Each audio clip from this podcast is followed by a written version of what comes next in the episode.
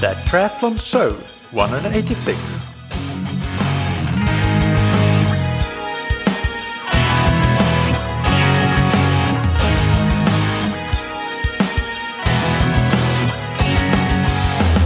Hey, what's up, everybody, and welcome back to another episode of That Triathlon Show, the podcast presented by scientifictriathlon.com.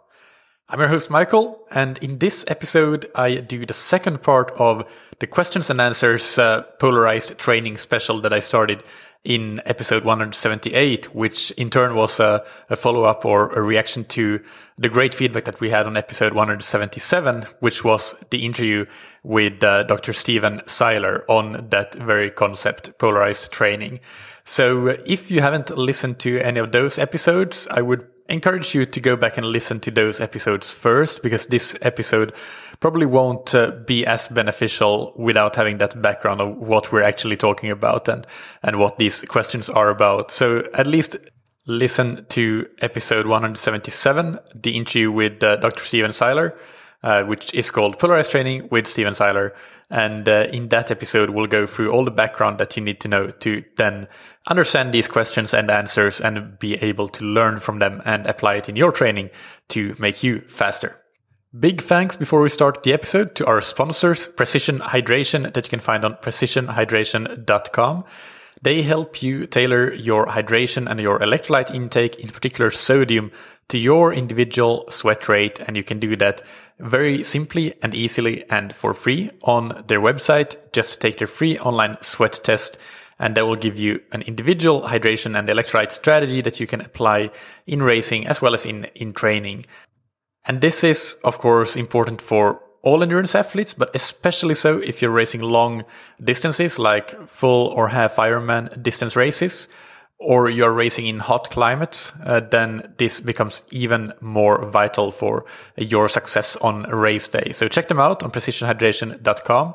And if you want to try your first box or tube for free, use the promo code that triathlon show, all one word, all caps. And thank you to Roka that you can find on roka.com. Roka make wetsuits, dry suits, swim skins, and other triathlon and swimming apparel that is redefining the standard when it comes to performance. But also they're moving very heavily in the eyewear direction, both uh, in terms of sunglasses for endurance performance or adventure sport and the likes, but also even things like prescription glasses is where they're moving. And they have plenty of patents for their technologies and for their designs and uh, unique design aspects of uh, their sunglasses, whether it's for performance or normal sunglasses or prescription glasses that make them well worth checking out if you need uh, glasses of any sort. So check them out. There are options to customize your own glasses or sunglasses. There are home try on options, etc. So definitely go and check it out. Or, of course, if you're looking for wetsuits, dry suits, etc., use the promo code TTS all caps to get 20% off your entire order on roka.com. All right, so let's get into today's questions and uh, just a quick thank you to everybody who has posted questions on uh, the Scientific Triathlon Facebook page and uh, sent me emails and on the Trainer Road forum as well. So uh, that's where these questions are primarily uh, taken from, or primarily they're only taken from those three different sources of questions. So let's start with uh, the first question. And there are quite a few questions here on the topic of uh, time crunched age groupers, to put it simply. And I answered one such question already in episode 178, so the Q&A part one. And of course, Stephen Seiler talked about it at length in his episode. To get the full context, listen to actually to the Q&A episode again. And uh, in the beginning of that episode, I talk about Stephen's own training. And in short, he's training seven hours per week. He's uh, 53 years old and he has recently uh, set a new hour of power record for him personally, which was 296 watts on the indoor trainer. So an hour at 296 watts at 53 years old.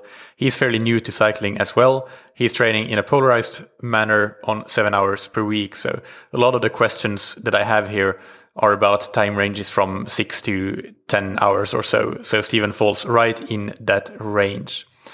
So I'll actually go through these questions fairly quickly because they are all quite similar to, to questions we've already answered. But this one from Patrick is uh, if you're a cyclist and you're training for seven to eight hours per week, chances are you're not able to do four to five hour rides. Is a schedule with, let's say, two high intensity sessions and then the rest of your training made up of 90 to 120 minutes uh, at low intensity going to be a real benefit? Or would you say that for time crunch athlete, sweet spot threshold, a, a sweet spot threshold or VO2 max mix would be a more suitable option? So just a quick answer to that. It's not either or. It's, uh, you do have the high intensity or moderate intensity or a little bit of both. But the, the question is, you need to have that low intensity foundation. And that's what we actually, one of the main themes of the last Q&A. So Q&A part one in episode 178 was that uh, I talked a lot about high volume at low intensity, so HVLT. And it wasn't me that came up with that. It was uh, from a listener question actually, but I really liked that concept because it's not about avoiding moderate intensity either, but it's just that the majority, the, the vast majority of our training should be that low intensity. And yes, even at seven to eight hours, that, that should be the case. So to answer your question, you are going to do some VO2 max or threshold or sweet spot, depending on where you are in your training and what your needs are, your goal, event demands, etc.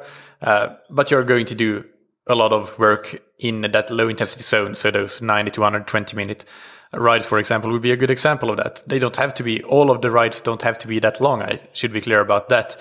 Uh, but uh, but the large majority of your training, even at seven to eight hours, should be low intensity. You you need that that foundation.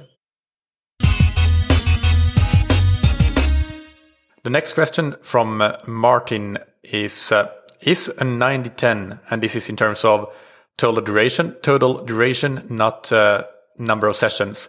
Is that polarized split really relevant for an amateur athlete training six to eight hours per week when the low intensity sessions are unlikely to be long enough to create the adaptations of the lo- long zone two rides you'd be doing under a 16 hour per week plan? So again, the, the rides don't have to be four hours long to create adaptations. It's more about consistency over time. It is great to get in a weekly long ride. It doesn't have to be four hours, especially not every week. If you get in even one four hour ride per month, but maybe two ideally, then that would be great. But then on weekends when you have less time, maybe you go for two, two and a half hours and, and that's fine. Uh, so it is great to have a longer workout per week, but uh, that doesn't mean that short workouts like 45 minutes or 60 minutes uh, at low intensity aren't of any value. So let's hypothetically say that we have two twin brothers or sisters, and one of them just uh, is sedentary and the other goes running for a very easy 20 minute jog every day. Or it doesn't even have to be every day. Maybe it's uh, every other day. Those those 20 minute runs are going to make a massive difference.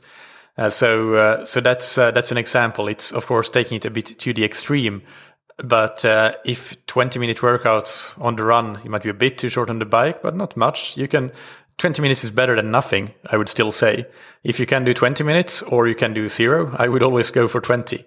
So uh, so that's that's an example. It's consistency over time. It's not about the so much about the individual workout, although those individual workouts also have value to try to get in some longer rides every time you can. But if you can't do it every single week, don't despair. It's still going to, uh, you're still going to be able to, to train effectively, even, even if you can't do a long ride, a four hour ride every single week. And the final question on this topic is from uh, Anthony Lane, who asks, uh, What's Seiler's viewpoint on the real world applicability for us average Joes who have at most 8 to 10 hours to train per week and can't always budget in time for a 4 plus hour ride every week? Uh, so I think this has already been answered largely in the, the last couple of questions and also with uh, the Seiler case study from himself, his own training. So go and listen to episode 178 for that. Uh, four hours is quite long. You don't have to go four hours every week. Two hours is plenty if that's what you have time for for your long ride. Maybe you can go two times two hours, so two hours on Saturday, two hours on Sunday, if that's what your time window is. But you can do you can repeat it on both weekend days. So so there are ways around that for sure. And also go back and listen to the to the original interview, episode 177, uh, the interview with Stephen Seiler, and there you'll hear because we go into this at length in detail on how to how to structure a training week, for example, for four time crunch age groupers that have that amount of training. So the next topic that I want to cover is periodization, and uh, this first question is from Xaba, who writes, uh, "How does periodization? What does periodization look like with polarized training? Is it always an 80-20 split between low and high intensity, or does it range from, for example, 90-10 to 40-60, depending on uh, the phase you're in?" And my answer here is that it could fluctuate a little bit, but not much. In, in particular, the distribution, uh, the amount of low intensity training uh, that doesn't really change all that much. Uh, Stephen mentioned that in cross country skier, the training becomes even more polarized closer to the race.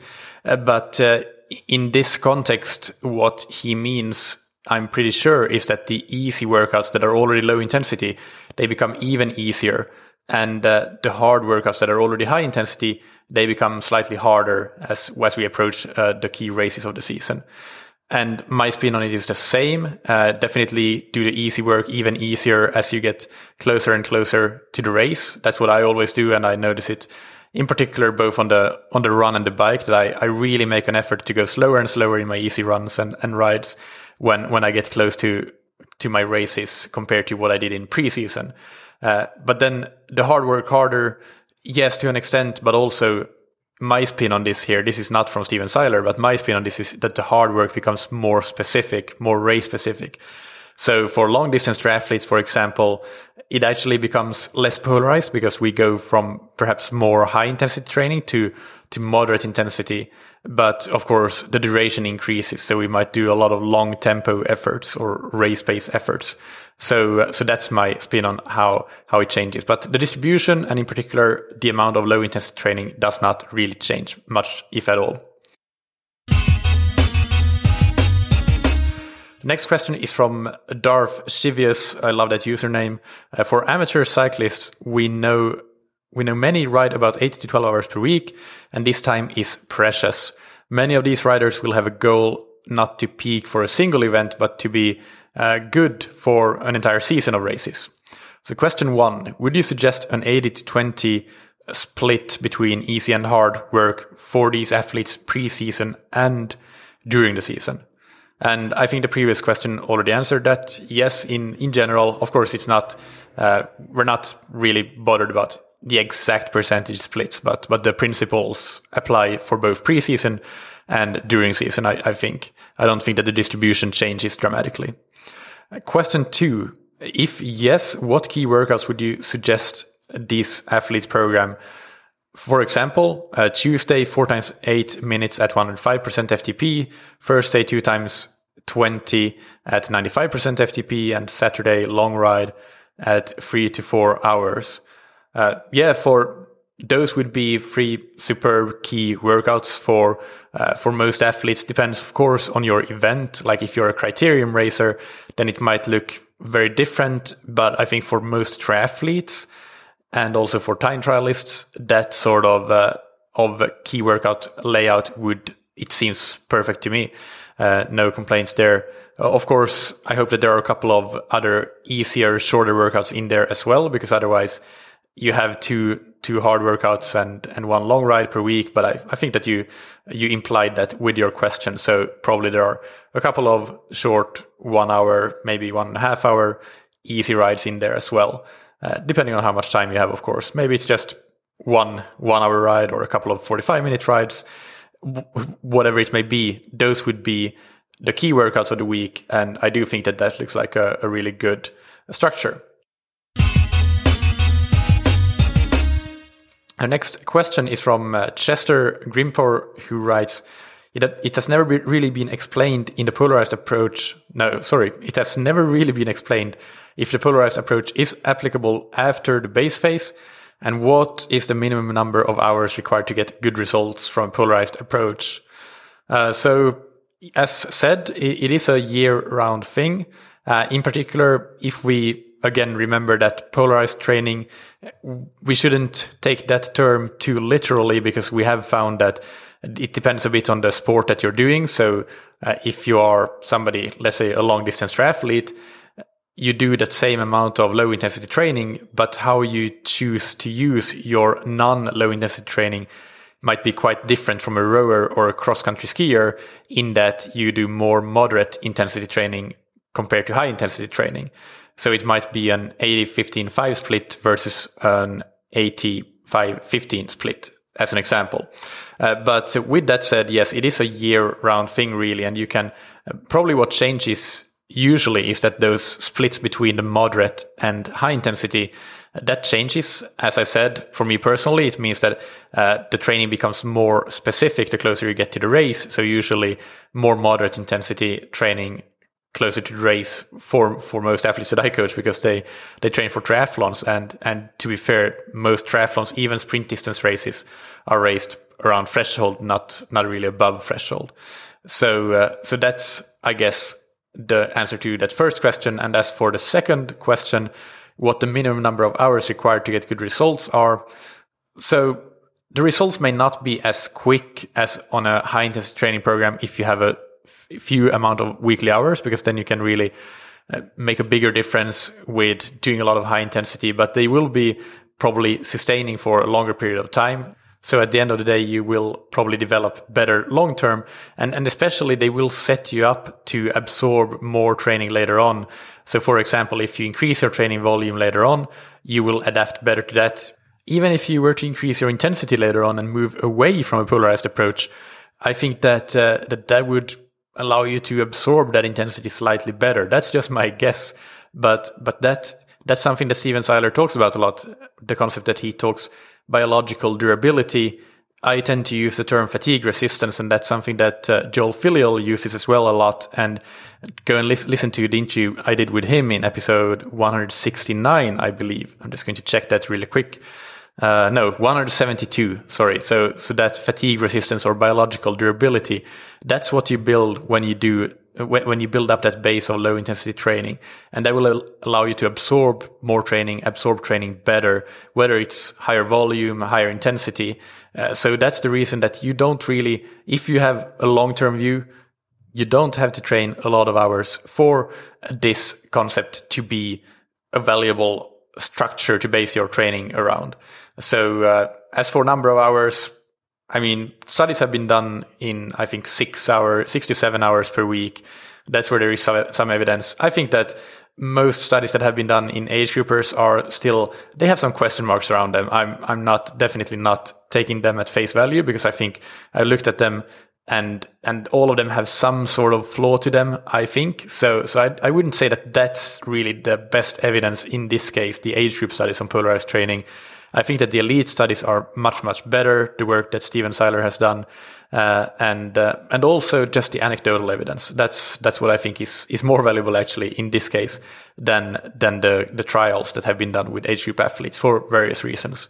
But I hope that this answers your question anyway. A final question on polarization is from Nuno, who writes, is traditional periodization dead? If the adaptation to a consistent and prolonged uh, stimulus will diminish with time, wouldn't it be a good idea to alternate polarized macro blocks with pyramidal ma- macro blocks to keep varying that stimulus? Uh, so, so I think that it's uh, it's important here first of all to clarify what we mean with periodization. And periodization lack of periodization, sorry, that does not mean that training doesn't change, that training is static or monotonous. Uh, periodization is the idea that we can use predefined structures of uh, a combination of intensity, duration, etc., to create a predictable response to training. And to me, that idea that doesn't really hold much uh, water at all, and uh, there's not a lot of evidence, if any, uh, to support it. For more information on this, listen to my interview with John Kiely in episode 148, uh, where we talked. That episode was named uh, uh, "Periodization Theory: Confronting an Inconvenient Truth." So, so that gives you an idea of what it's about. Uh, but that doesn't mean, that said, that doesn't mean that training should be the same at all time and be monotonous. So yes, I would agree that it makes sense to use blocks of varying focuses.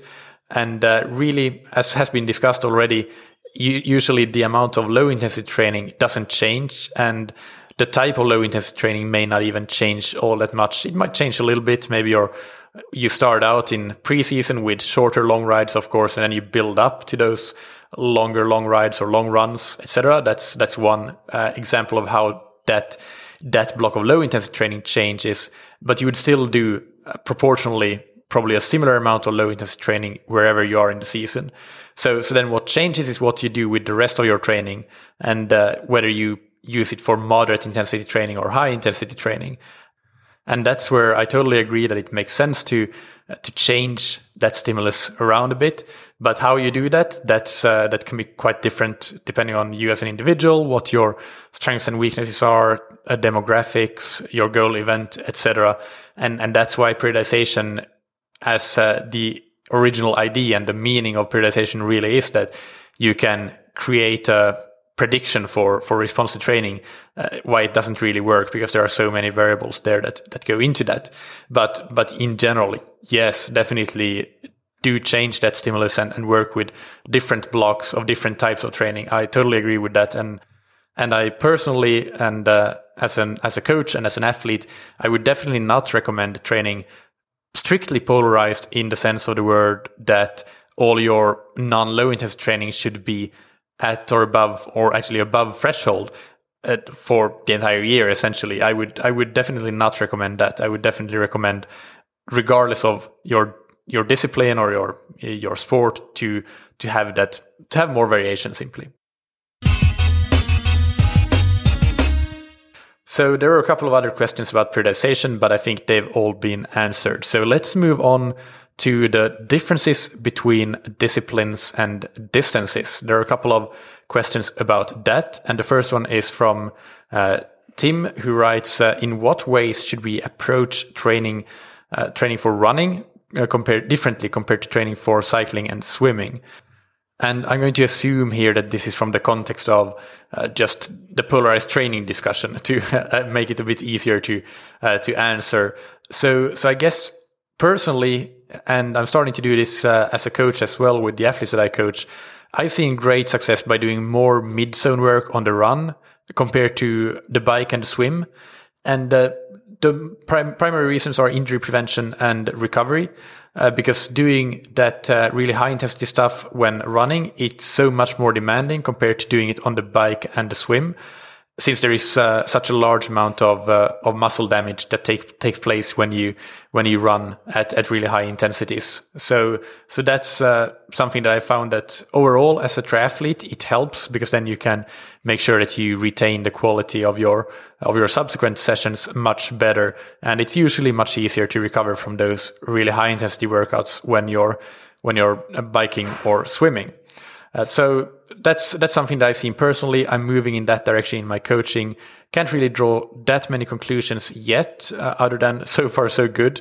Uh, but but that's uh, the main thing that comes to mind for me.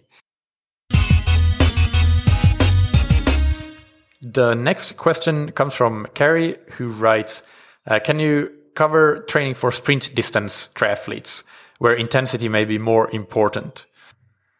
Okay, so I would say that it's still uh, just as important for sprint distance as it is for any other distance to to build that base of low intensity. It shouldn't be any uh, less important. It, isn't. Uh, so there there will need to be uh, just as much low intensity training as a proportion to your overall training for a sprint distance athlete as as for any other uh, distance. But uh, what you do with the rest of your training is what differs then, and this is because of uh, the specificity. So for a sprint distance race, you have higher intensities. You are working quite a lot right around threshold, even a bit above above threshold. Uh, so uh, so that's where you will be doing more of that very polarized work, where your high intensity work is really high intensity compared to the long distance triathlete who would be doing more mid zone work and, and less of that high intensity work because that mid zone or moderate intensity work is more specific for, for their distances. So that's where it differs. But other than that, your easy long rides, easy long runs, they, although you don't need them to complete a sprint distance race, that's not what I'm saying. But if you're trying to optimize your performance for a sprint distance triathlon, uh, you need to do those longer rides, longer runs. They don't necessarily have to be quite as long as an Ironman or even half Ironman athlete. I would still on the run if I if I'm coaching somebody who wants to optimize their sprint distance performance, uh, they would probably do a weekly 90 minute run. Uh, they would do a weekly three hour ride, something like that. So so you don't need to go maybe four hours of cycling. You don't need to go two and a half hours on the run, but but still like fairly substantial lengths for those easy base building runs. And of course, uh, all that uh, padded with quite a few just low intensity, short bread and butter sessions, whether it's swimming, biking, and running, that is just working on working on the in that low intensity zone, working on technique, those sorts of things. So there are much more similarities than there are differences uh, when it comes to the different uh, distances that we can train for as triathletes. The next topic here is about uh, polarized training and uh, VLA max or lactate building rate uh, glycolytic capacity, we could also call it. Uh, so this relates to, in particular, the episode, the interview that I did with uh, Sebastian Weber. And uh, that, I believe, was episode 169, actually. Yes, it was. Uh, so go and check that out. That's still one of the most, if not the most popular episode that I've done. Uh, the first question here is from Thomas, who writes, I'd like to know what Dr. Seiler has to say about the concept of increasing VO2 max and decreasing VLA max as presented in the interview with Sebastian Weber. Especially the purpose of decreasing VLA max contradicts the original concept of polarized training. Yeah, so actually, I, I talked with Stephen about this before or after our interview, and and asked him, and and what we discussed and what we what our conclusion was is that it, it doesn't really contradict it at all. Maybe you're right in that it contradicts the original concept of polarized training when it truly was polarized, but as discussed in last uh, in the last Q and A, uh, Q and A part one, so episode 178, it has become now when you look at different sports, different disciplines, more of a uh, high low intensity training. Uh, so if you consider it from that perspective, then it doesn't contradict it at all. And I'm sure that Sebastian would would agree that a high amount of low intensity training, a very high amount of low intensity training, is essential no matter what your metabolic profile is. So if you if you do an INSCYD test and you find that you have a high VLA max and you want to uh, to decrease it to improve your threshold, it doesn't mean that you start to do 50% of your training at moderate intensity. It just means that the way the what you allocate your non low intensity training time to would be that kind of sweet spot or threshold or even tempo work that is uh, good for decreasing VLA max. So so that's simply it. That's that's the answer. And, and another aspect of this is that physiologically, every single athlete always wants to increase their VO2 max. And uh, the number one way to consistently and sustainably increase VO2 max is to have a consistent volume of low intensity training. It's a the tried, true, and tested way to do that.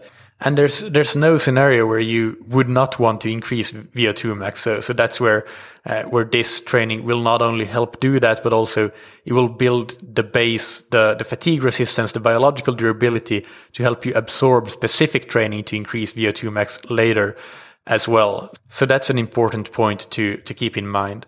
And and just as a general reminder here, uh, remember that uh, that pyramidal when we talk about it, it does not mean 50%, 40%, 10% it means something like 80%, 15%, 5%. So, so when we talk about for decreasing VLA max needing a more pyramidal approach, it still falls within that big umbrella that polarized training, which uh, again, I think it's an somewhat unlucky naming convention, in my opinion. I'm not sure that Stephen Seiler would agree. I, I think so personally based on the later research that has come out as well. But but still, that large chunk of low intensity training is always there, and uh, and pyramidal training is no exception to that. It means something like 80 15 5 or even 80 20 0 but it doesn't mean 50 40 10 in terms of percent low intensity percent moderate intensity percent high intensity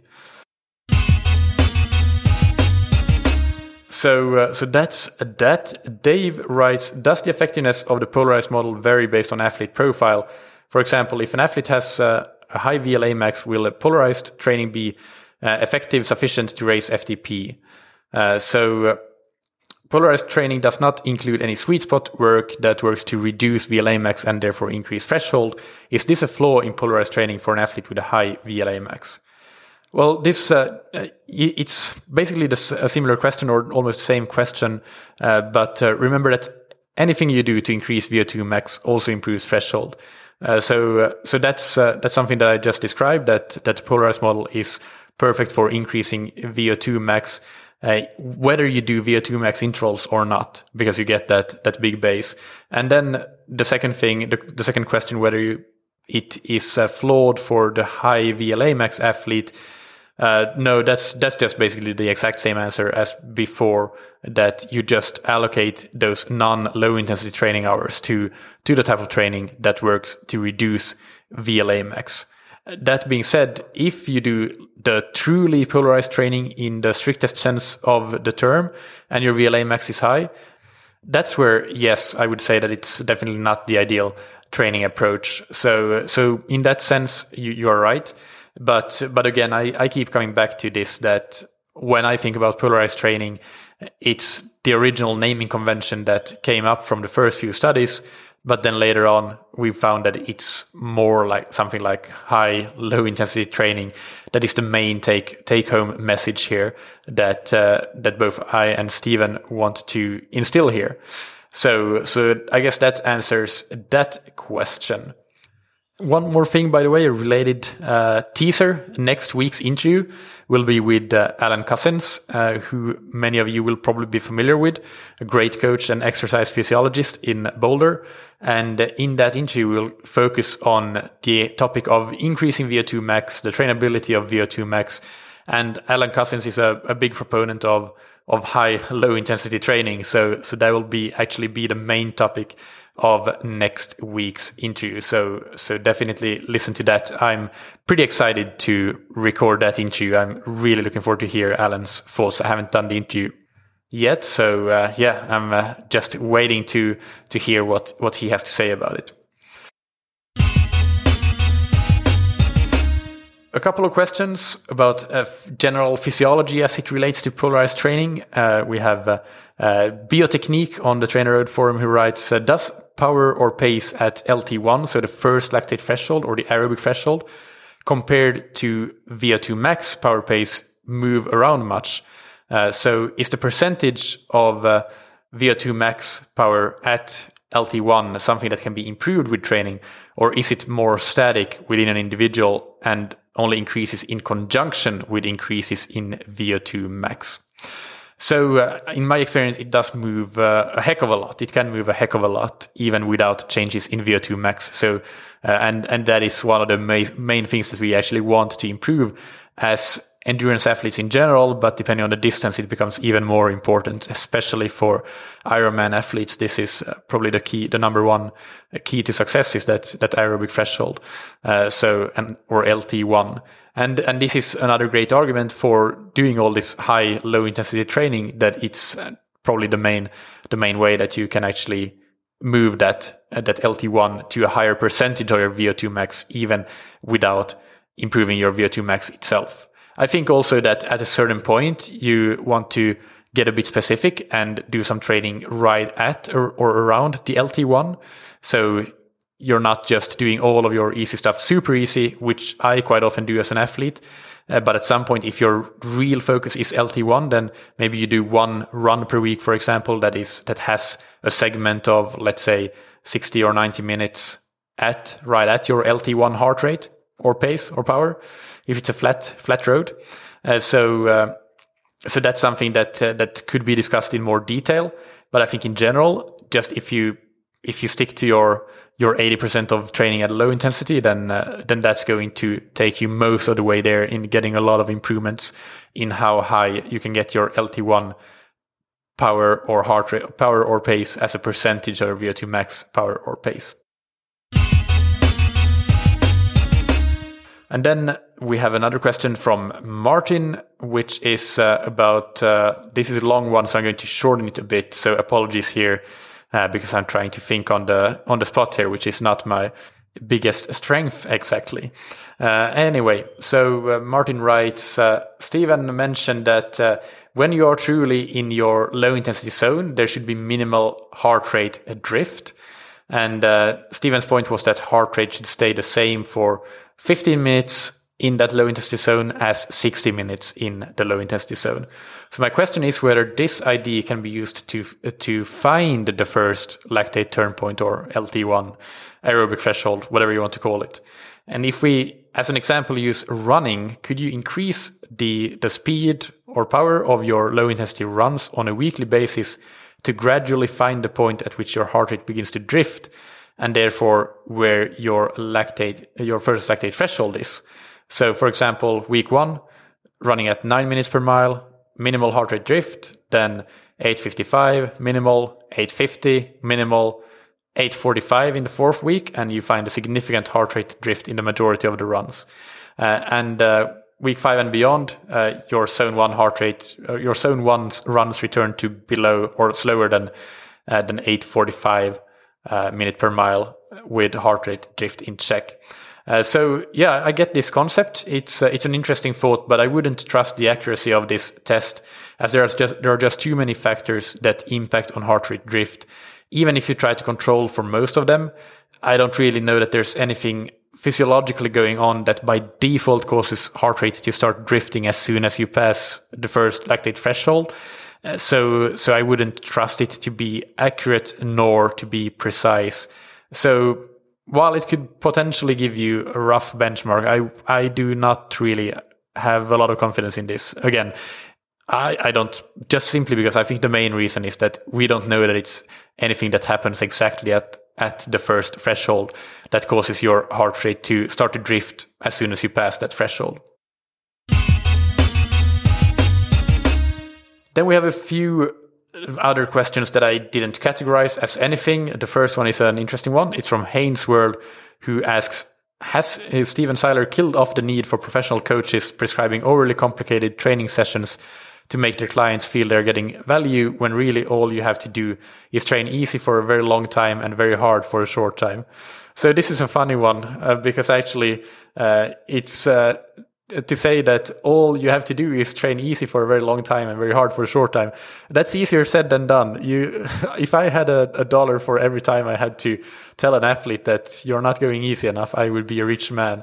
So to on a more serious note all of the athletes that uh, were included in the research that is behind polarized training on the elite side of things uh, they are uh, world class athletes and they all have coaches so uh, that tells you something. The best in the world all have coaches. If if you want to improve, you you need to have have coaches.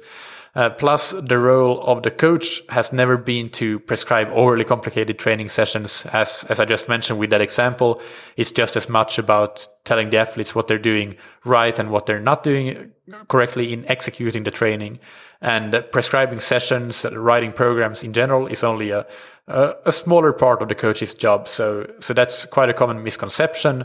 Uh, but uh, coaching is not having a secret sauce training program. But but I guess that's a discussion for another time. But it was quite an interesting question, so I wanted to include that. Uh, then the next one is from uh, Lee Paul, who writes, Hi, Michael. I love your recent podcast with Stephen Seiler. In order to achieve long sessions at low intensity, I feel that I will be able to do that much better on a treadmill for runs and an indoor smart trainer for bike rides. I've talked to some triathletes who spend a lot of time on treadmills and indoor trainers. Is there any drawback to spending a large part of training on treadmills and indoor trainers? Uh, I would say no, uh, there's no drawback to spending a lot of time on them. Uh, but what you don't want to do is to completely eliminate outdoor training uh, because you do want to get some specificity in training, first of all you want to have, especially on the bike, I think it's very important to learn to really use terrain to your advantage, to learn to retain momentum, but also on the run, to learn to run, even if it's just very minor hills. It, it still is a bit of an art to learn to run them effectively and run at the right pace. So you would increase your effort a bit, but you wouldn't increase it too much. Uh, those sorts of things, dealing with terrain, also dealing with weather conditions. So changes in weather conditions, that's important. And, and for running in particular, to get that muscular resilience to deal with the pounding on the streets as opposed to the treadmill, which is a different thing. And this is something that one of my athletes uh, has actually dealt with because they had a lot of uh, snowstorms over the winter. So he was stuck on the treadmill. And then as he could finally go outside and run, he found that uh, that he was really getting to to his uh, his muscles and, and they were really trashed after after those fir- first two runs. And, and it took some time to to then uh, get those muscles again to to be resilient enough to to be able to to run outdoors normally without that extended uh, muscle soreness. So so I say I think that you can definitely do the majority of your training indoors and it can be very effective but I just think that you do want to do some of your training outdoors definitely Then we have a question from Rickard in Sweden who writes, uh, this is in Swedish, so I'm going to translate on the fly. Um, this first question is about uh, basically what are the consequences if you if you unintentionally cross the first lactate threshold ceiling for low intensity for for a few minutes, for example, when running or riding up a hill or something like that. How careful do you have to be? Uh, is is it more important to think about the average heart rate uh, or compared to time in zone heart rate? So make sure that the most amount of the training session is is in that low intensity zone, uh, etc. Are you ruining your the effects of the training if if you are going above that that first threshold? So short answer it's not a problem if there are some shorter periods above that threshold at all. It's nothing, nothing magical happens there. The important thing is that time in zone, not your average heart rate. So, for example, let's say that 10% of your, your run or your ride, you end up with a heart rate that is higher than, than that threshold. That's not a problem at all. Uh, if 50% of your time is spent above that threshold, then that's a bigger issue. And regardless of what your average heart rate is, even if your average heart rate is in the right zone, then that's still an issue if that time in zone is skewed so that 50% of the session is in the moderate intensity zone. So look at that time in zone and try to minimize the time spent outside of low, the low intensity zone when you're doing your easy workouts. But nothing disastrous happens when your heart rate goes above that low intensity zone. The next question here is uh, again from Rickard. What should you do regarding warm up with uh, easy easy training compared to to high intensity training? Uh, so my answer here is that there's no specific warm up needed. Uh, I would just recommend going going off by feel, easy, making sure that you go easy enough. Uh, at least for me, usually the first 10 minutes or so will automatically be the slowest minutes while I'm still getting warm up, warmed up, whether it's swimming, cycling, or riding. And this is at the same easy effort. Heart rate keeps increasing for a little bit, and then it stabilizes, of course, well within that uh, that easy intensity or low intensity zone. Uh, so the other question here about warm ups, or not a question, but the other comment that I should make about it is that for swimming and running, it's great to do a short mobility routine, but that's uh, of course more for technique rather than than physiology and cardiovascular reasons. Uh, so I always do a mobility routine before my swims. I try to do it before my runs. I'm not quite as diligent before running, but uh, getting there, getting there.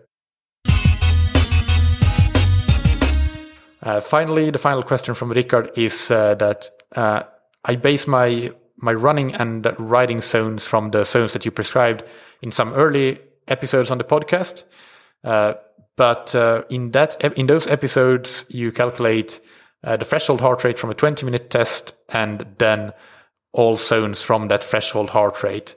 However, now I get the impression that you are transitioning to using max heart rate. Is that correct? And in that case, how do you calculate it? There are some other questions here, but I'll just go right to to answering answering the way that I use zones now, and it has indeed evolved a bit. So those earlier episodes aren't quite up to speed. So, so here's a summary of what I do now. I prefer to prescribe and uh, and execute low intensity sessions based on heart rate and RPE. Uh, heart rate should be low, but also I think that in most cases RPE should be low. So if heart rate is low but RPE is moderate or high, then you should still slow down. Uh, so so in terms of heart rate, I have two options for calculating heart rate zones, and I use both and see what fits best. And the first one is based on a 20 minute test usually, or a max 20 minute heart rate, which might be a climb uh, on uh, on a training ride, so or or a race situation. What's the maximum 20 minutes that you could sustain in a race, uh, or whatever distance. So so you can take that from really wherever. It doesn't have to be a specific 20 minute test. And the heart rate max, it should uh, be a true heart rate max. You need to check that it's not an artifact, not not an incorrect reading, but actually something that makes sense. So, so you need to be quite careful with these input data to make sure that they're actually correct, because otherwise you have, you know, garbage in, garbage out. But the way that I calculate this, if you use the, the 20 minute method, then I calculate the lactate threshold heart rate or the LT2 heart rate as 94% of that 20 minute max heart rate. And uh, then as for the ceiling for the low intensity training zone or the estimate for LT1, if you will, that is then 86% of that threshold heart rate. So for an ex- example, say that you, let's say that you do a 20 minute test and, and your 20 minute heart rate that you get is 190. Then you take that times 94% to get 169 as your lactate threshold heart rate. So uh, 190 times 94% or times 0.94. Then you take that 169 times 0.86 or 86%, and that gives you 145 beats per minute as your ceiling for low intensity training. If you're just lazy and you don't need your lactate threshold heart rate, you can just directly take 0.81 times that uh, first number, that 190, which was your 20 minute heart rate. So 0.81 times uh, 190 would be the same, 145 BPM. With heart rate max, I go directly to calculating that estimate for LT1, which is also, of course, the ceiling uh, for your low intensity zone. So that would be in the first example, that 145 BPM. And by the way, for those that weren't following, that's what you should stay below for the low intensity training. So, but if you use heart rate max, I use uh, the 75% proposed by Stephen Seiler directly. And uh, very often, at least when I have a lot of good data from, from an athlete, these two approaches will give very similar results. So I'm going to do some math on the fly here actually.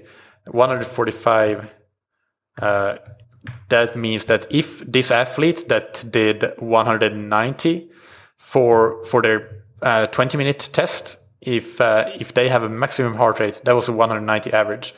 Uh, if they have uh, a maximum heart rate of about 194, sorry, I think that actually I'm going to check something here real quick because I think I, yes, it was actually 180. I, I calculated it correctly, but I wrote it down incorrectly. So let's say, so in that first example, you had 180 times 0.94. That's 169.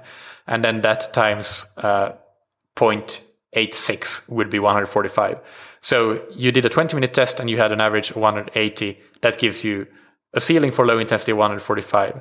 Now in that same situation, for if you use max heart rate instead, that means that if you have a max heart rate of 193 beats per minute, that would give you the exact same 145 beats per minute as as the threshold. And of course, you're very rarely going to get exact matches, and that's not the point either. But more often than not, they're going to be to be very close. If there is a difference, I tend to go with the option that gives a higher approximation for that ceiling or that LT1. And it tends to be the 20 minute heart rate approach.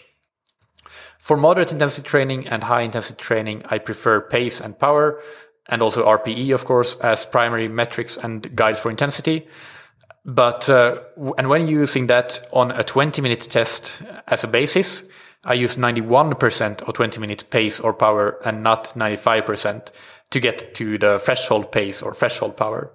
And, and after this, I take the, the threshold and then for cycling, I use the classic Coggan zones more or less. So 55% is the ceiling for zone one, 75% for zone two, and that is the low intensity ceiling.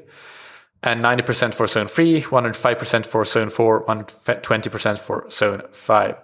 For running pace and power, I use my own zones that I've found with plenty of trial and error to work very well. And they are 74% of, uh, of threshold power pace is uh, zone one, the zone one ceiling. 85% is the zone 2 ceiling, 95% is the zone 3 ceiling, 103% is the zone 4 ceiling, and 112% is the zone 5 ceiling. And these are quite similar to plenty of other zones you'll find out there, but there are some differences. And in particular, of interest for this episode, you'll note that the ceiling of zone two ends up being quite a bit lower, and in my opinion, quite a bit more correct than with most other systems. And I do have a spreadsheet where you can use either all of these methods to set your zones. I'll link to it in the show notes. Uh, it's a, a, Google Sheet, so a calculator essentially where you can input your values and get your zones automatically. Uh, so I, it, has been a work in progress and it's been updated along the way. And now it should be working just fine. But uh, do let me know your feedback and its ease of use. I know I linked to a video in that spreadsheet on how to use that spreadsheet. And in that video, it's actually an older version, so it's not quite up to speed. Uh, so bear with that. But I think it should be easy enough to figure out how to use that. So a link to that will be in the show notes and the episode description. Just two final questions. The first one is from uh, uh, Mathieu Despati, who writes, Hi, Michael. I was just listening to the interview with uh, Stephen Seiler and uh, the follow up, and they were really excellent. Uh, I have a question regarding Zone 4 training. Seiler seems to indicate that Zone 4 starts right at the second threshold. If we compare this to the traditional five zone model that we use in cycling, for example, Zone 4 usually starts at 90% of our FTP. If we have a proper FTP and or properly estimated FTP or second threshold, would Seiler's Zone 4 actually start at right at that threshold, so 100% of that?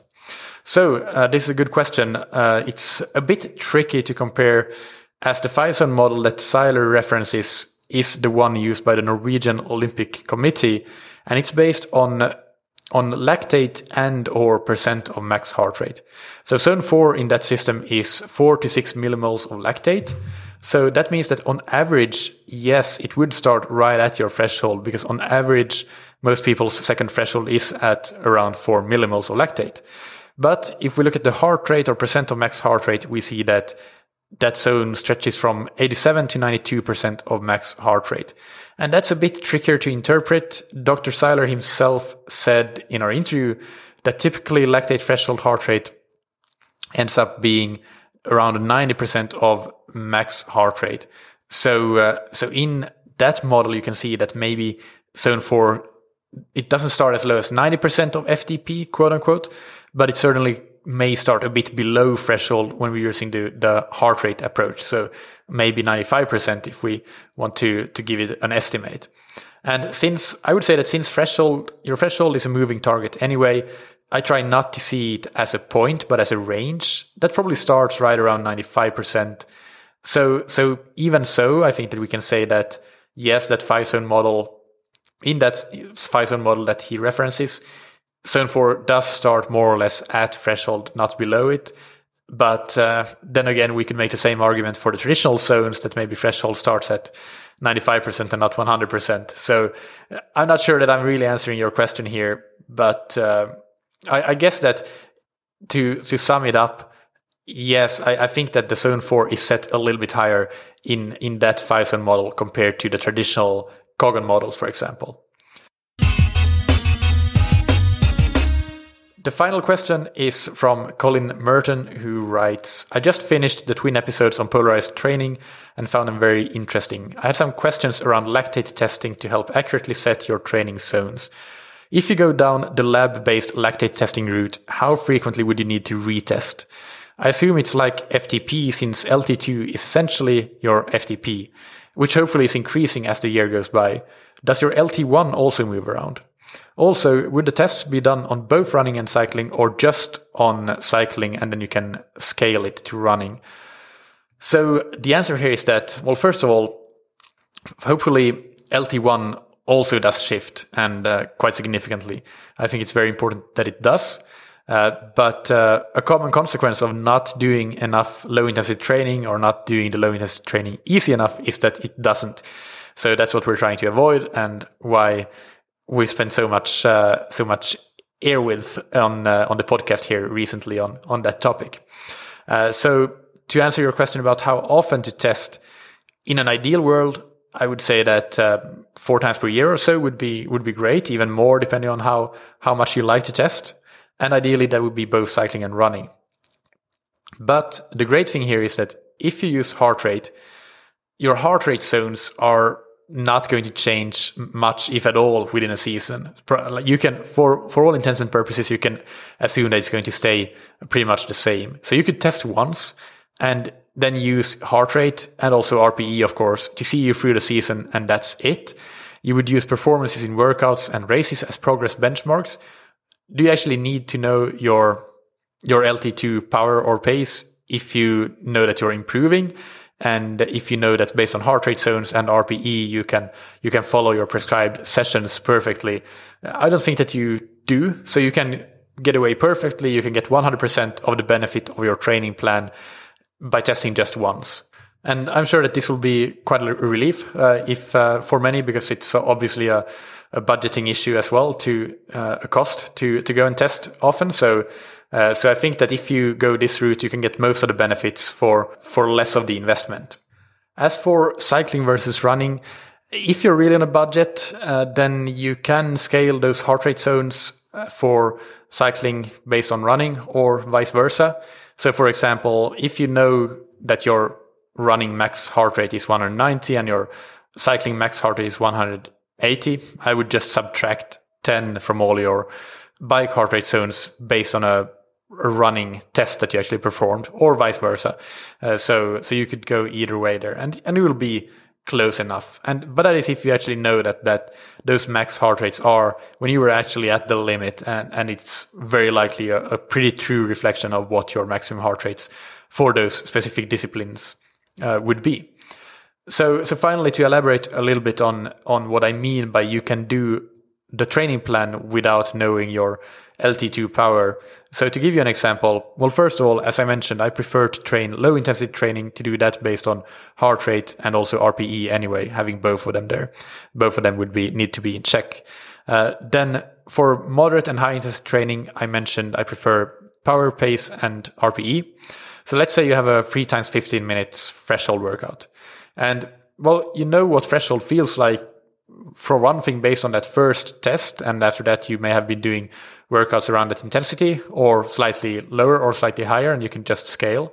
Uh, so, and you also know your heart rate, and for those 15 minute threshold workouts, heart rate can be a help, although I wouldn't go completely by heart rate, because then what ends up happening is that probably your power is going to be lower in those latter intervals just because of heart rate drift. But really it's as simple as if you have that 3 times 15 minute threshold workout, it becomes just a question of going at the intensity that you can just about sustain for 3 times 15 minutes. Uh, and that, this is the same for any hard workouts. If it's 4 times 4 minutes at VO2 max, go as hard as you can just about sustain for 4 times 4 minutes. Uh, so it really is quite simple. And this is not uh, contradictory to what I said in the past and what I strongly believe that you shouldn't absolutely kill yourself or try to PR in your workouts. But it means that if you rate your session on how hard you went on a scale from 1 to 10, you want those hard workouts to be 8 out of 10 or 9 out of 10 almost every single time.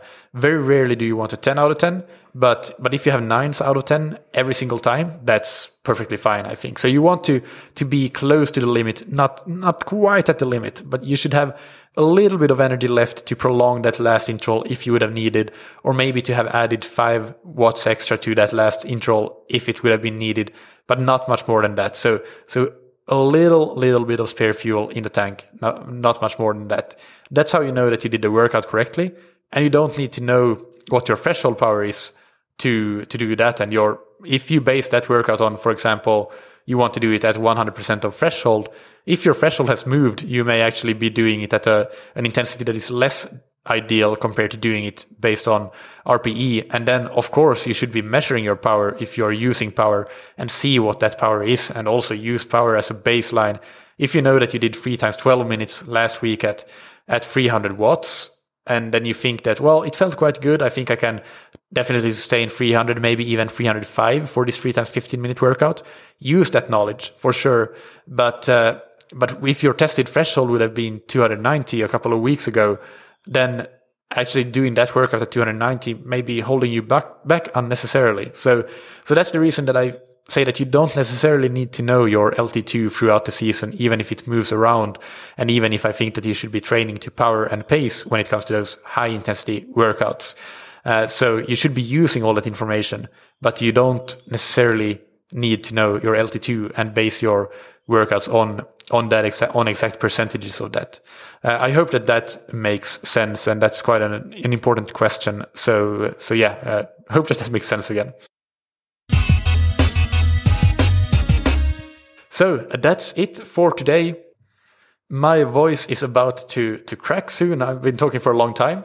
Uh, so I'll just send you to go and uh, check out the questions and uh, uh the show notes on thattriathlonshow.com or scientifictriathlon.com uh, forward slash TTS185. That's where you'll find this particular episode. I'll link to quite a few related episodes there, including uh, part one of this polarized training Q&A. So that was episode 178. And of course, the interview with Stephen Seiler, episode 177.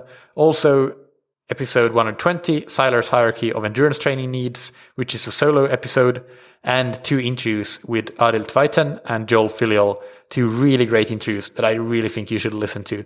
Episode 154 and 172.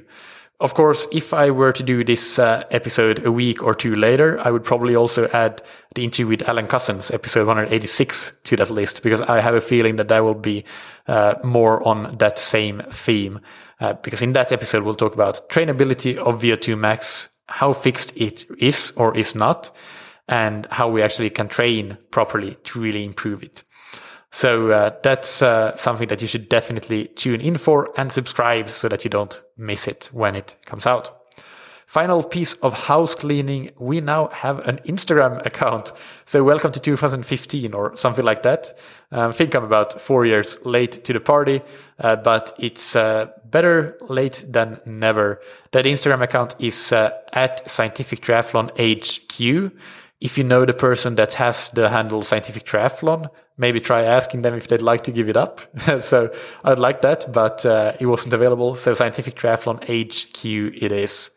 Finally, big thanks to our sponsors Roka that you can find on roka.com and get 20% off your entire order, whether it's wetsuits, suits, uh, performance eyewear with the promo code TTS all caps. And thank you to Precision Hydration that you can find on precisionhydration.com. Go and take their free online sweat test and get your individual hydration strategy. And get your first box or tube of electrolyte products for free with the promo code triathlon show, all one word, all caps. Thank you, as always, for listening. Keep training smart and keep loving triathlon.